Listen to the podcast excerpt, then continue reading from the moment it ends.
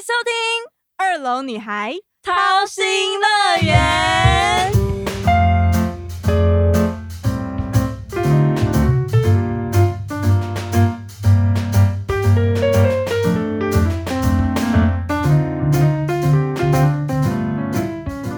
我是安安，我是巧巧，今天又是一个创业特辑。没错，很开心可以邀请我交往将近二十年的好友小鹿来上节目，分享他创业以来的心历路程。哇，二十年，小孩都可以赶快上大学了，而且我对他的印象真的很深刻。哎，就是你去年的时候当你的伴娘嘛，而且是身材也蛮好的哦，你的朋友都很吸睛哎。我们是三人团体啦，三宝饭吗？你说的三宝饭团体，对，我们就是国中同学，所以我们十三岁就认识了，然后也一起经历过人生很多的第一次。哪里第一次？我想听 那个第一次，那个、那个、那个都有。我们就是最年轻的少女团体啦，自以为很红的那一种吗？自以为全世界最美的那一种，最会摆 pose 的。好啦，回归主题，为什么我们今天要邀请小鹿来节目呢？来，请小鹿，小鹿，Hello，二楼女孩听众朋友，我是小鹿，美甲师，哦，美甲师。那我们请小鹿可以简单的介绍一下自己，为什么？就是让我们小资女孩向前冲，我们也要好好向你学习吧，跟小鹿学习，对不对？对，没错。我觉得她很厉害，我觉得很勇敢，因为以这么年轻，待会小鹿也会分享，这么年轻开始创业，可能很多我们都还在读书，然后毕业之后并没有这么多勇气可以直接就是出来创业，来分享看看。嗯，其实我不建议大家学我，为什么？因为我太冲了。你可以把你多冲的故事告诉我们吗？嗯，那时候真的是本来是在美甲店实习，嗯，对，然后工作，然后觉得自己已经工作两三年有经验了，对，然后又被当时的老板霸凌，嗯，他怎么霸凌你啊？可以是把你捏你的屁股吗？对，讲一个最印象深刻的例子。印象深刻的例子，一个月领不到一万块，嗯嗯。哇，也太少了吧！我吃饭一个月都要花一万块哎。那工作每天工作时间大概多久？时间早上九点到晚上九点。哇，你接的客人大概十个左右。嗯，对，很久哎，十二小时已经超过我们平常上班时间。对啊，我之前超过十二小时，我薪水还有两万六哎，因为太少，我们还周休八天哎，真的。那月休 月休有几天吗？四天，对，四天。天呐，那你那个工作到底做了多久？三年，三年，很久哎。Oh my god，你哪来的毅力啊？所以之后才冲动的开了店。哇哦，我记得你有跟我们讲说你在高雄开店，那时候你才二十五岁嘛？二，差不多二十五岁。嗯嗯，所以其实也是大学毕业不久。毕业一一段时间，大概两三年的时间，然后开始自己做。那你高中就是你什么时候开始知道你想要往这条路、美容这条路走，或是美甲这条路走？大学的毕业之后才决定就是走美甲，嗯，工作一段时间，然后刚好有美甲实习的机会，嗯对，然后就去了。对，然后高中的时候是读美容科，嗯，那时候是因为我妈妈跟我阿姨。他们都对美容超有兴趣的，嗯，就是下课就会叫我帮他们做脸，这么早就开始 累积你的经验，是很厉害哎。那你是小时候都是被打扮的漂漂亮亮，很多辫子啊、辫子头啊，然后去上课，然后同学会很羡慕你这样子？没有哎，我小时候长得黑黑的，跟我一样黑黑的。我有印象，因为以前啊，我要说到以前我们国中就是。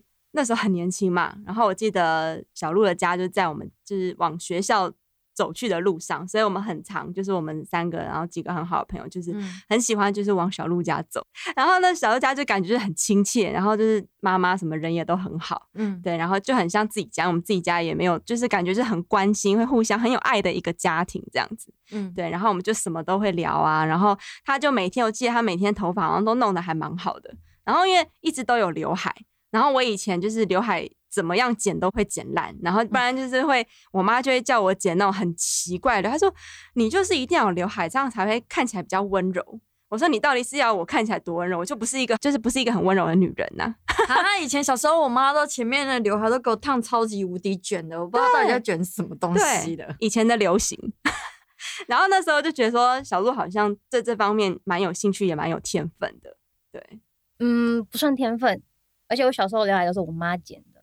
嗯，真的是拿碗哦，碗，然后盖在你头上剪那个刘海的那个平度哦。对，你妈好酷哦。我妈应该她自己是对美容有兴趣了，嗯嗯嗯。然后就是因为那时候我就开始对美容，虽然选美容科，但是很不喜欢做脸，很不喜欢做美发，而且是超讨厌的那一种。对，到了毕业之后。对美甲稍微有那么兴趣，是因为大学的时候跟老师一起出去，嗯，然后帮朋友还有他就是可能来的客人做指甲彩绘的，嗯，还没有凝胶，然后有成就感啊。哦，原来如此。我们平常也是很喜欢做指甲吧？对啊，就是你啊，你介绍我。对，就是女生爱美嘛。然后现在这几年就是比较流行做美甲，甚至现在有做睫毛。可是，在几年前其实还没有这么普遍。那时候我们就是看到，比如说蔡依林啊，就是她每次弹钢琴或什么，都是接一个超级无敌爆长的那个水晶指甲。然后我们都想说，这到底是怎么做到的？然后以前那个手工都要很细，所以小鹿，你那时候是不是学校有教任何这样的技术嘛？还是怎么样去磨练这样的一个技能？其实只有高职的时候，嗯，学了水晶指甲，而且就是基本的眼甲，然后雕花，就这样毕业了。哇哦！然后真的接触是在大学毕业的时候有学彩绘，嗯，那时候才有凝胶。哦，所以我们现在做的是凝胶的那一种，就不是以前的那个水晶指甲。所以这两个的差别在于哪里？水晶指甲的味道很重，你们应该有闻过。对，嗯，我是后来是用凝胶，所以我觉得没有太重的味道，可能。我还没有 touch 到那个年代，我觉得有点像以前那个指甲油啊，就是也是味道很重。然后现在就是讲求天然性嘛，大家都很怕那种就是很不自然化学性的东西，所以现在指甲油也是人家讲说，简单来说也蛮容易掉色的，所以你就会开始用这种凝胶类的去让它比较加强它的固定性，这样子。所以你筹备就是做指甲，其实你在学校学习的嘛，那你就不用再另外花可能五万啊，人家去外面学。要花那么多钱，就是在学校里面学，我觉得这样其实还是蛮省的，对不对？真的，而且基本上就是学到基础，修指甲那一类是在美甲店学的。嗯，高中只有学一点点而已。嗯，所以我学习比较多的地方是在美甲店。哦，因为你来自不同的客人。因为每个人的手的型其实还是不一样的，对不对？那你在做指甲的时候，其实我们去做指甲最喜欢跟美甲师 聊八卦、聊天。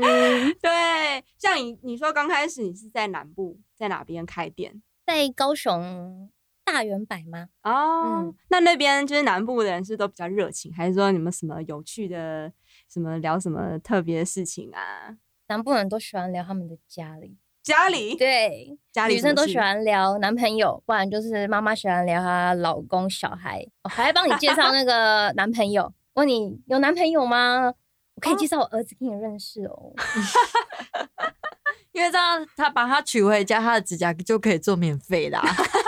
有啊，有有有，那个美甲师不是会讲说什么？每次过年过节，然后自己还要帮男朋友家里妈妈、阿姨、姑姑什么都来，姐姐、妹妹，然后都要轮流，而且都免费，免费是吗？你有吗？重点就是免费，对，而且还帮家里做。哦，那有 连脚也要一起吗？你有做脚的吗？有有，而且 如果遇到脚臭的人怎么办？哎，对，脚臭。我的缝也是酸酸的啦，很多很多，而且之前在美甲店工作的时候，有男生，嗯嗯，他们的脚就是很大只，然后脚皮又厚，嗯，然后又穿袜子包着，然后那个一脱下来，整间店全部就是它的味道，好可怕哦！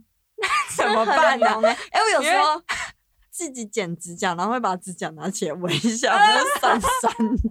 有啊，以前学校以前袜子也没那么透气啊。然后以前我记得以前下课就运动课完了，也不会洗澡啊，然后就脱下来哦，回家那味道真的是重的，然后还自己觉得自己很很就是很特别，就是每天还要很享受闻一下那个味道。我觉得指甲好香，是不是美甲师真的很可怜？可是真的很多人喜欢闻自己的指甲。对，因为我以前大学很无聊，我都会把我的指甲剪一排，剪完之后放在我同学铅笔盒里面，然后说：“哎，你打开，我有个惊喜给你。”乔乔，你也太恶心了吧！你把你的指甲剪到我的铅笔盒里面，恶哎，好恶心哦！你的 DNA 不要一直跑过来好不好？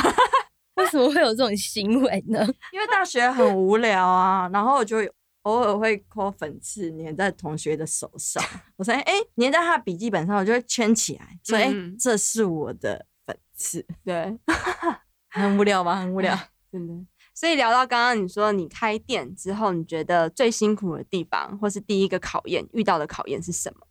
第一个考验就是没客人，因为刚开幕的时候，一定会有一些亲朋好友啊，然后来就是稍微的赞助你一下，捧场一下。但是他们不能每个月来啊，对，所以久了之后就薪水，你的你的收入跟你的店租没办法成正比，没办法超越它，然后我就决定离开高雄的美甲店，高雄开的店，所以你就回到桃园吗？还是回到台北来？没有，回到屏东，因为我那时候是屏东高雄每天来回。哦，哇，好辛苦，也是很辛苦哎，嗯。我觉得真的还蛮不容易的。你从屏东、高雄，然后这样来回，妈妈应该风吹日晒雨淋吧？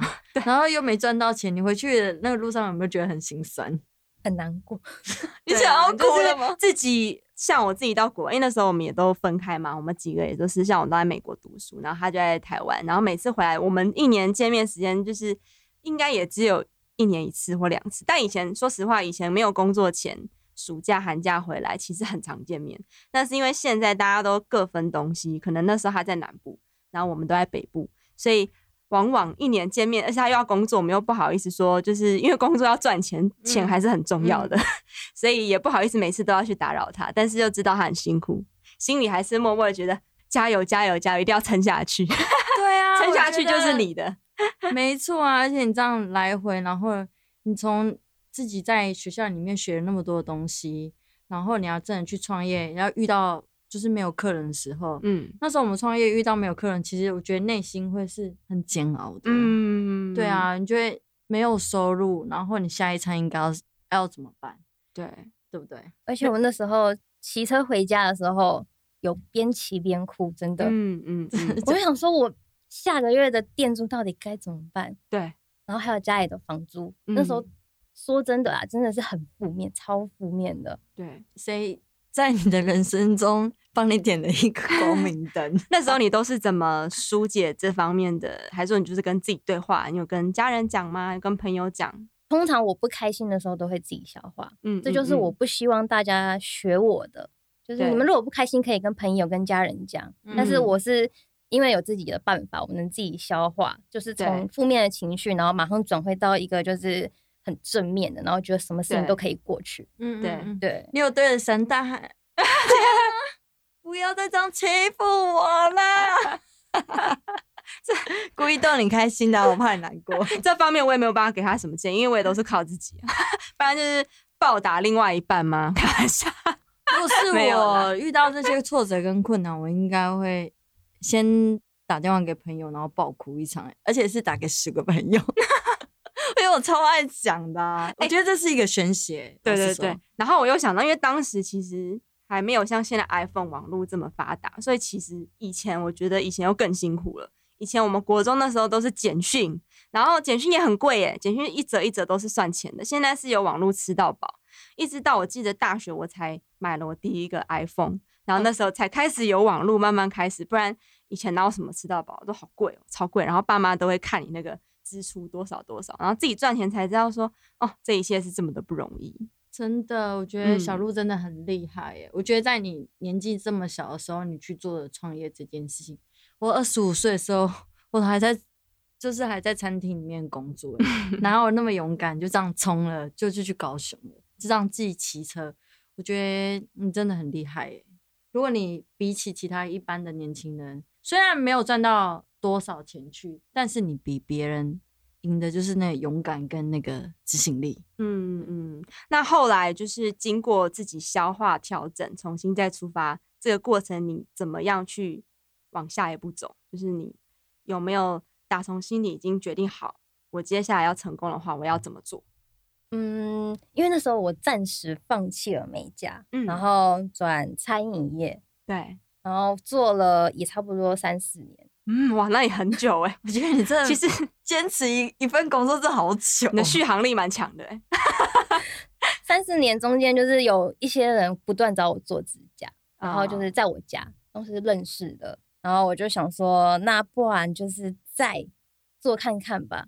嗯，再给自己一次机会，再试一次的，对。那你内心有觉得到底要不要做？就是两边在做犹豫嘛。一个是你正常的薪水，一个是你还不知道他你未来收入是多少。有，而且，嗯，不能说很犹豫，因为那时候我正职的工作已经差不多告一段落了。嗯嗯，也是因为店里面的一些变化，所以我决定，那我就继续做美甲好了。然后也刚好来桃园找到了很好的，嗯，算同事嘛，现在的同事，对对对对，然后才做到现在，嗯，就共同经营一间店，然后你们需要怎么？那你们钱这方面都是怎么算的？嗯，怎么分担这些店租的部分？我们只有店租是分担的，嗯，对，然后其他都是各自收入也是各自，然后材料也是各自，嗯嗯嗯嗯，哇。他北漂哎，离乡背景到台北来，南漂过，然后又北漂，对啊，全台湾都被你漂过了，南北走一回，全台台走透透。等下穿一下小岛走一回吗？那现在你到这边就是到桃园中立这边嘛？那开店之后还有遇到什么样子的问题吗？既然钱这部分已经有找到一个很好的 partner 共同努力，还有什么其他问题要解决的？最近最大的问题就是疫情。啊。哦，真的？哦，对对对对对，去年开始，对啊，因为大家都没有办法面对面的，就直接，因为做指甲是很近距离，对对对，嗯，然后那时候美甲还是有继续进行，但是之后又兼差了外送，嗯哇，你去做什么外送啊？Uber 跟熊猫都有，哇，很酷，真的身兼数职哎，真的身兼数职哎，对啊，我觉得那时候的新闻有写。有人不是送那个 Food Panda，然后把那个大便 在那个门口，你有看到吗？你有遇到一些奇怪的客人吗？有，我很怕送到那种就是公寓式的，嗯，然后宅宅的宅男，很可怕。怎么样宅宅的宅男？就是放个吊嘎，然后有露他的那个吗？就是基督的胸有些 会有一些不干净的毛发之类的内裤，对，然后他不会下来拿，他就说你要送上去。可是其实不太能送上楼，因为疫情期间，但是他就叫你要送上去，因为毕竟平台没有规定。嗯嗯嗯。然后你就觉得好可怕，我等下怎么下来？然后那天天是下雨天，就是晚上。对，Oh my god！你有没有怕被整个扑进去？对。真的怪怪的人很多哎，还好旁边有那个就是住户，就跟他一起上学，哦，然后送完之后就快点下来了。哇，我觉得他真的还蛮勇敢的。要是我，我当初也是觉得，哎，看新闻好像外送赚也不少，然后就想，哎，那外送不然也可以开个 Uber 什么的，你要去吗？但是后来觉得好像有点危险，你又不会骑摩托车？不，就反正自认为自己很美啊，然后就很容易被人家强暴啊什么的。开玩笑，那。创业以来，就是你的家人，你爸妈其实都支持嘛？他们是支持你走这一条路的嘛？不能说支持，可是他我做的事情会跟他们讲，然后他们算是默默的吧。对，他们也不会说好或不好。嗯嗯嗯只会问你就是最近收入怎么样啊？客人有没有怎么样啊？嗯，还好经营的还好吗？嗯，你知道就是报喜不报忧嘛？你听就会跟他说还不错啊，客人就是很稳定。之类的，但是有些苦还是要自己分下来，毕竟不没办法让家人担心。嗯，对。为什么你从小就是这么的勇敢？是因为你在家里排行是大姐吗？还是最小的？老大。对，所以下面还有两个弟弟。哦，所以你都想要保护他们的感觉吗？其实我是被保护的。那你弟弟怎么？他知道你，他们知道你现在做什么，然后他们有给你什么样的建议吗？或是怎么样支持你？我弟弟一直想要叫我回去，就是做一些办公室哦，对，然后比较这么稳定的工作嗯，但是我真的没办法。因为被外面放逐之后太自由之后，你要回去那个框框里面，其实老实说是很，其实真的很难。而且你本来以以前我也是想读华冈艺校，因为就是很想演戏，然后我就是被我爸妈劝退，因为他们就觉得说，可能看起来我就是很有欲望的一个人，然后就说你自己要生活的品质，然后你又要就是你又要去读演艺的这个学校什么的，那重点是。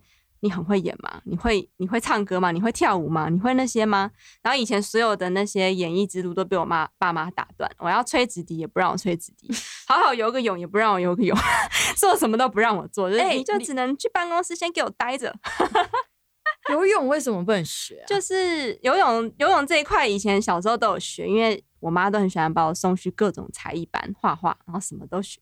然后觉得哎，好像我都可以啊，好不容易我觉得我蛮爱演戏的，因为都会骗爸妈嘛，所以觉得这个部分我很拿手，我可以。然后我就报了那个华冈艺校报名表都拿回来了，然后那时候我妈就说。你会吗？你要去美国？你不行不行，你就是到就随便报一个什么台北商专什么其他的。所以我去美国前就是好好的乖乖听他们的指令，我就是一个乖小孩。虽然我内心就觉得，好，我听你去美国，但我之后绝对不照你的话走。如果你再去读华冈艺校，你觉得呢？如果再给你人生的一次的话，很难讲哎。但我可能还是选去美国啦，就觉得能够离开家是最好啊。就觉得，因为真的离开家之后，你才真的可以独立自主，就是不会去依靠爸妈，因为他们给你的支持，可能虽然有钱上面的金源，可是你生活上怎么独立，还是要靠你自己去走。对啊，像之前我有提到的嘛，就出国也是什么一切都要靠自己家，像小鹿刚刚有分享到的，这一切都并不是这么容易，但是只有自己经历过、经历去体会过，你才知道之后怎么样可以更加成熟。对啊，小鹿除了做了美甲，还有那个 Food Panda，还有直播组哎，对啊，我也想知道直播组哎，他是会送你礼物吗？又又是什么开启了你这个门呢？直播组真的是意外，那是在我准备开高雄美甲店的时候，对，嗯，然后刚好看到我朋友在直播，我就觉得好酷哦，那我下载看他直播好了，看着看着他就只播了一次。之后我就觉得好无聊，没有东西可以看了，我就自己开了。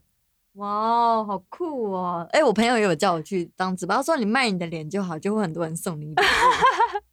哎，可以。其实现在因为一零四就是开很多那种直播组的直学，然后到处每天都收到那些讯息，就是那做这个直播组真的有趣吗？你觉得？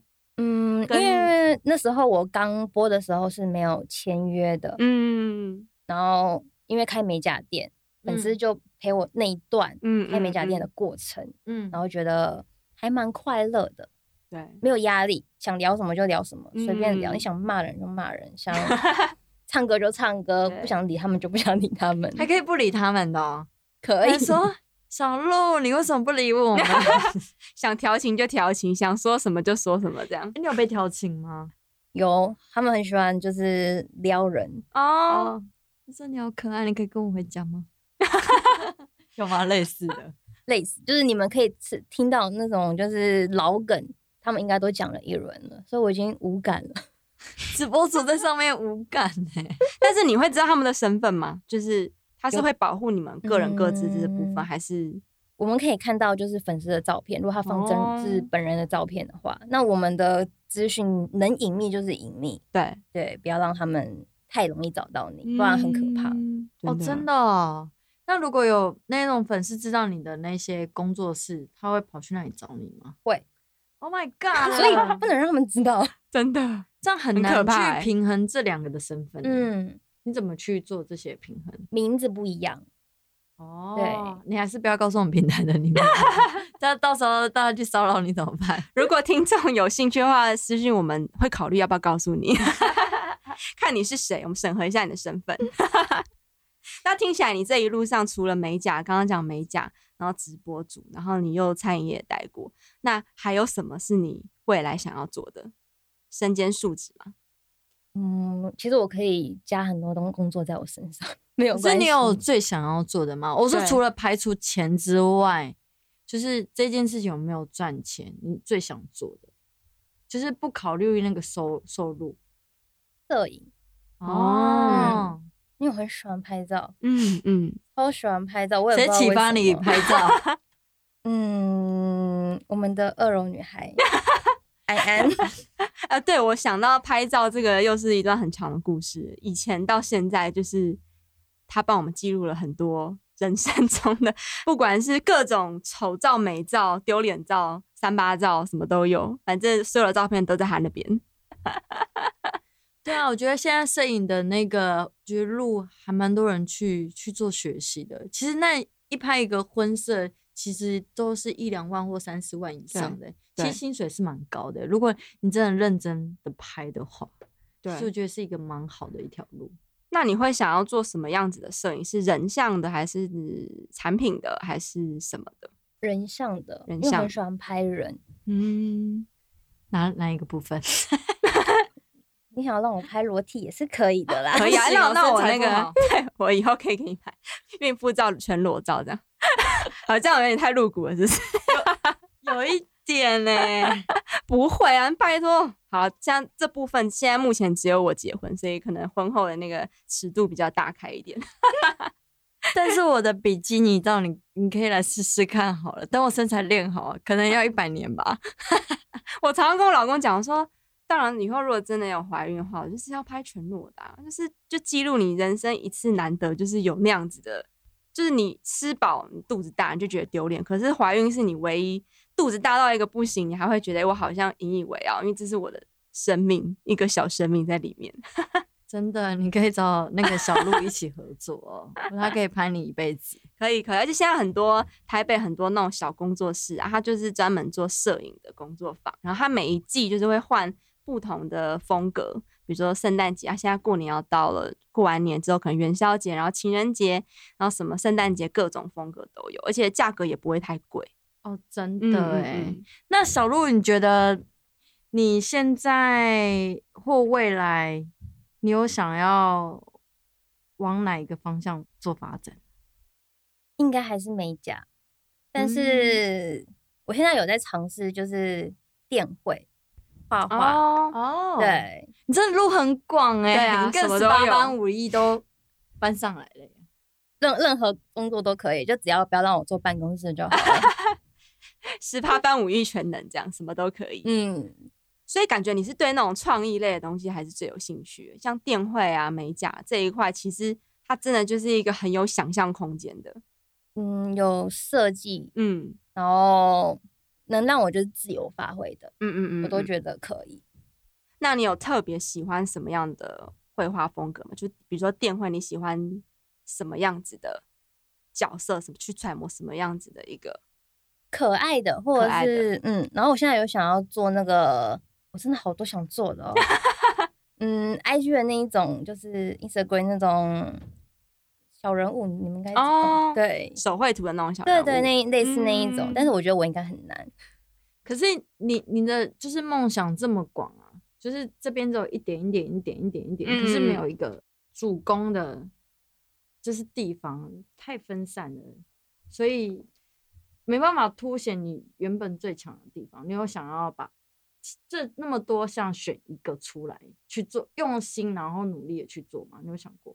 没有哎，你每一个都想要 touch 到对，但是每一个都不精，那怎么办？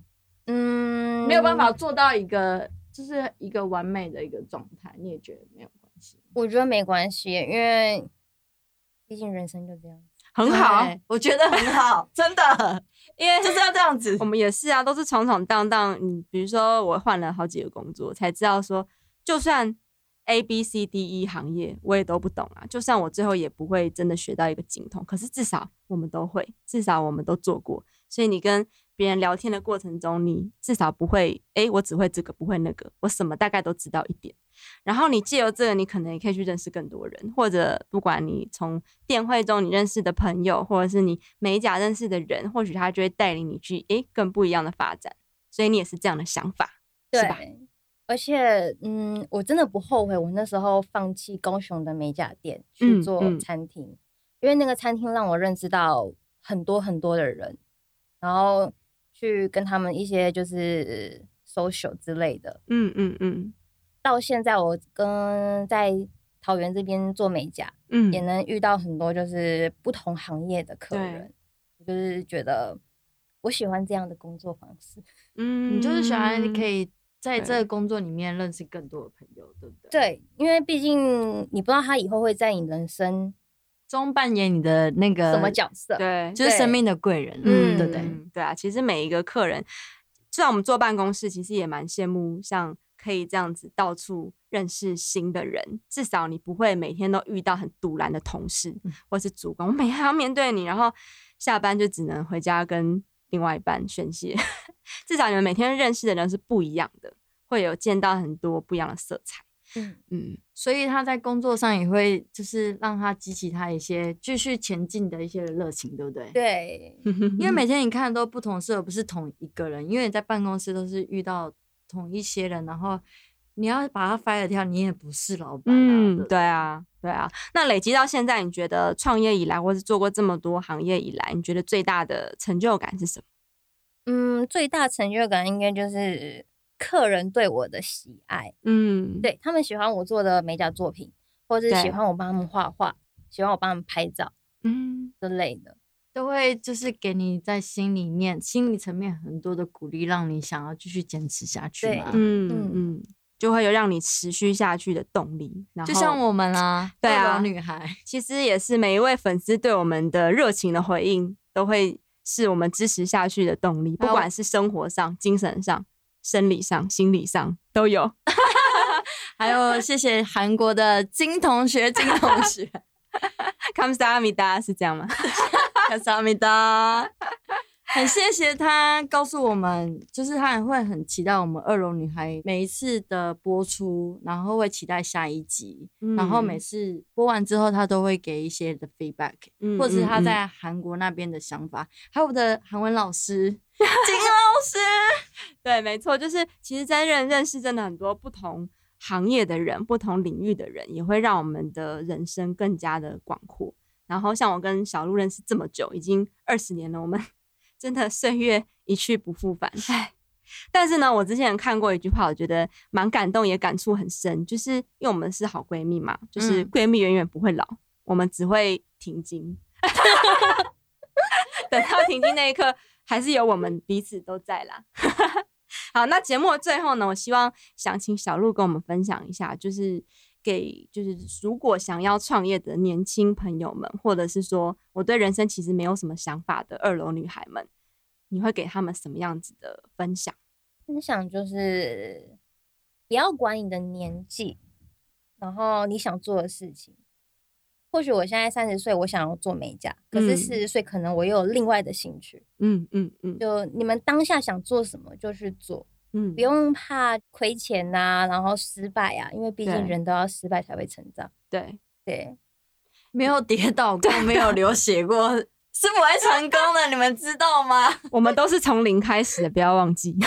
对啊，想到我们自己要做 podcast 的时候，我们也是没有想说要赚钱或是怎样，就直接先冲了再说了。对啊，谁想那么多啊？我们当初谈恋爱也是，谁会想那么多？爱了再说，爱了就知道。好，今天很谢谢小鹿跟我们的分享。最后还有没有什么话要送给我们的听众朋友们？大家要持续收听《二楼女孩》，Go Go Go！好，今天很谢谢小鹿，再次谢谢小鹿来到我们的节目跟我们分享。然后最后呢，我也要私信很感谢小鹿来到我们的节目，并不是因为我们开这个节目所以你才要上来了。希望你是真心，就是我相信你也是真心带着我们这个小资女孩创业这个精神去继续向前走，不管我们遇到什么样的困难跟憧憬，就是我们还是要很努力的。把自己收拾好，然后往前再出发。对啊，我们要像小鹿一样不怕死的个性，直接冲了再说，管他去死啊！好，最后我们邀请小鹿一起跟我们二楼女孩们说，下次再见喽，拜拜。